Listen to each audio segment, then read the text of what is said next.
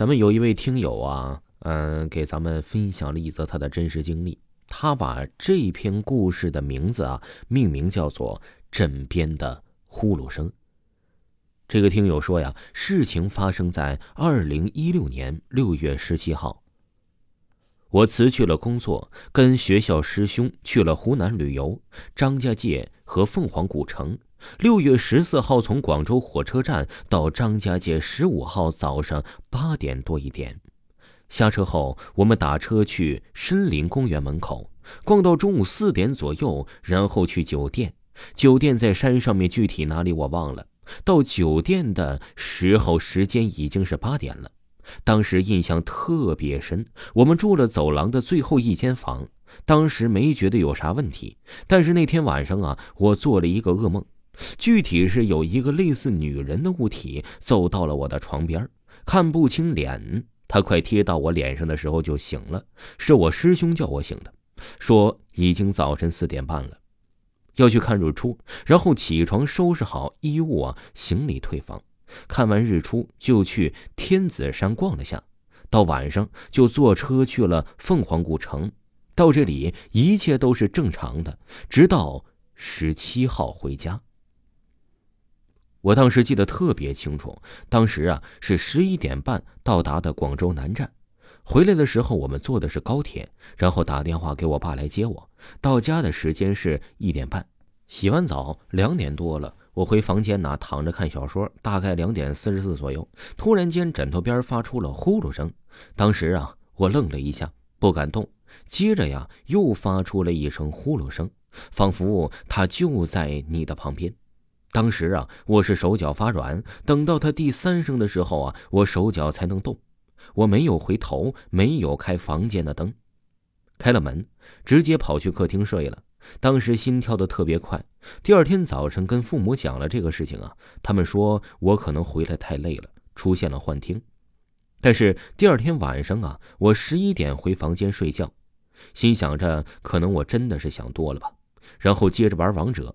到了十二点，突然一声呼噜声从耳边传来，我一愣，不敢回头，背后发毛，感觉他就在背后看着我。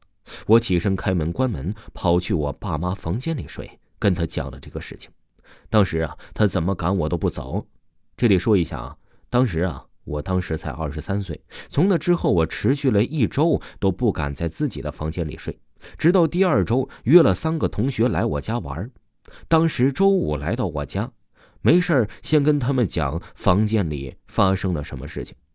他们呢是在毫不知情的情况下睡下了我的房间。我主动说一个人睡客房。那天晚上风特别大，十一点钟跟另外两个同学出去吃了宵夜，留了自己一个人在家打游戏。吃完宵夜，十二点半回家的时候啊，那同学跑下课堂说在房间听到呼噜声，他当时啊也以为是风声，也没当回事但是打了好几个他才吓到，跑下客厅，他也不敢叫醒我父母。当天晚上啊，我们四个人就一起睡了。想试一试到底怎么回事。第二天早晨呢，他们把昨晚发生的事情一一告诉了我父母，然后啊，我爸才跟他奶奶讲了，他们才相信，并中午带我们去了村里神婆那里问。神婆说确实有东西在房间里，我就问是不是去了旅游被什么不干净的东西跟回来了。神婆说不是，是盖房子的时候啊，就有人故意引上去，然后我们给了点钱。让他呀再帮忙处理一下。从那之后啊，这听友说我一直都不敢睡自己房间，直到现在。听友说呀，我爸是那种胆子特别大的。当天晚上他睡在那里呀，也是听到了。过了几天呢，听友说我奶奶问这个事情解决了没？奶奶没说话，说别让我管这个事儿了。过了一周啊，什么事都没发生，因为啊，我一直睡客房。突然有一天晚上啊，是从外面回家，八点五十到家。上楼脱了鞋子，然后下楼开电视。九点多了，我妈妈下班到家，一上楼就发很大脾气，问我呀，说我为什么开了灯又不关，水龙头又不关。这个事情我很确定啊。上楼我只开了楼梯的冷风。脱下鞋子就下楼了，手里啊都没有洗。然后啊，我一直就说没有。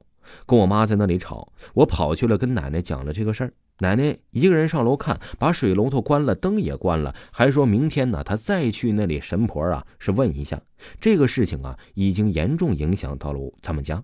自那以后啊，听友说我就搬出去住了，再也没有住过家里。一年之后啊，听友说听我妈说，第一次啊，神婆说赶不走，第二次啊，是不知道用什么法子之后才请走的。后来呀，这听友说我的爸爸呀，在这个枕头底下放了很多的符，也不敢去我房间睡觉。家里呀，很多地方都放了符。听众朋友，本集播讲完毕，感谢您的收听。如果各位听友呢，您也有自己比较奇异的亲身经历呢，就可以私信维华，维华发您咱们直播时通知的二维码。另外啊，维华跟各位朋友推荐一下维华的专辑《维华讲民间鬼故事》，是咱们嗯民间鬼故事的二点零版本。喜欢的朋友呢，点击维华的头像，在第一行就能看到“乡村鬼事”四个字。喜欢的朋友一定不要错过收听啊！咱们下期再见。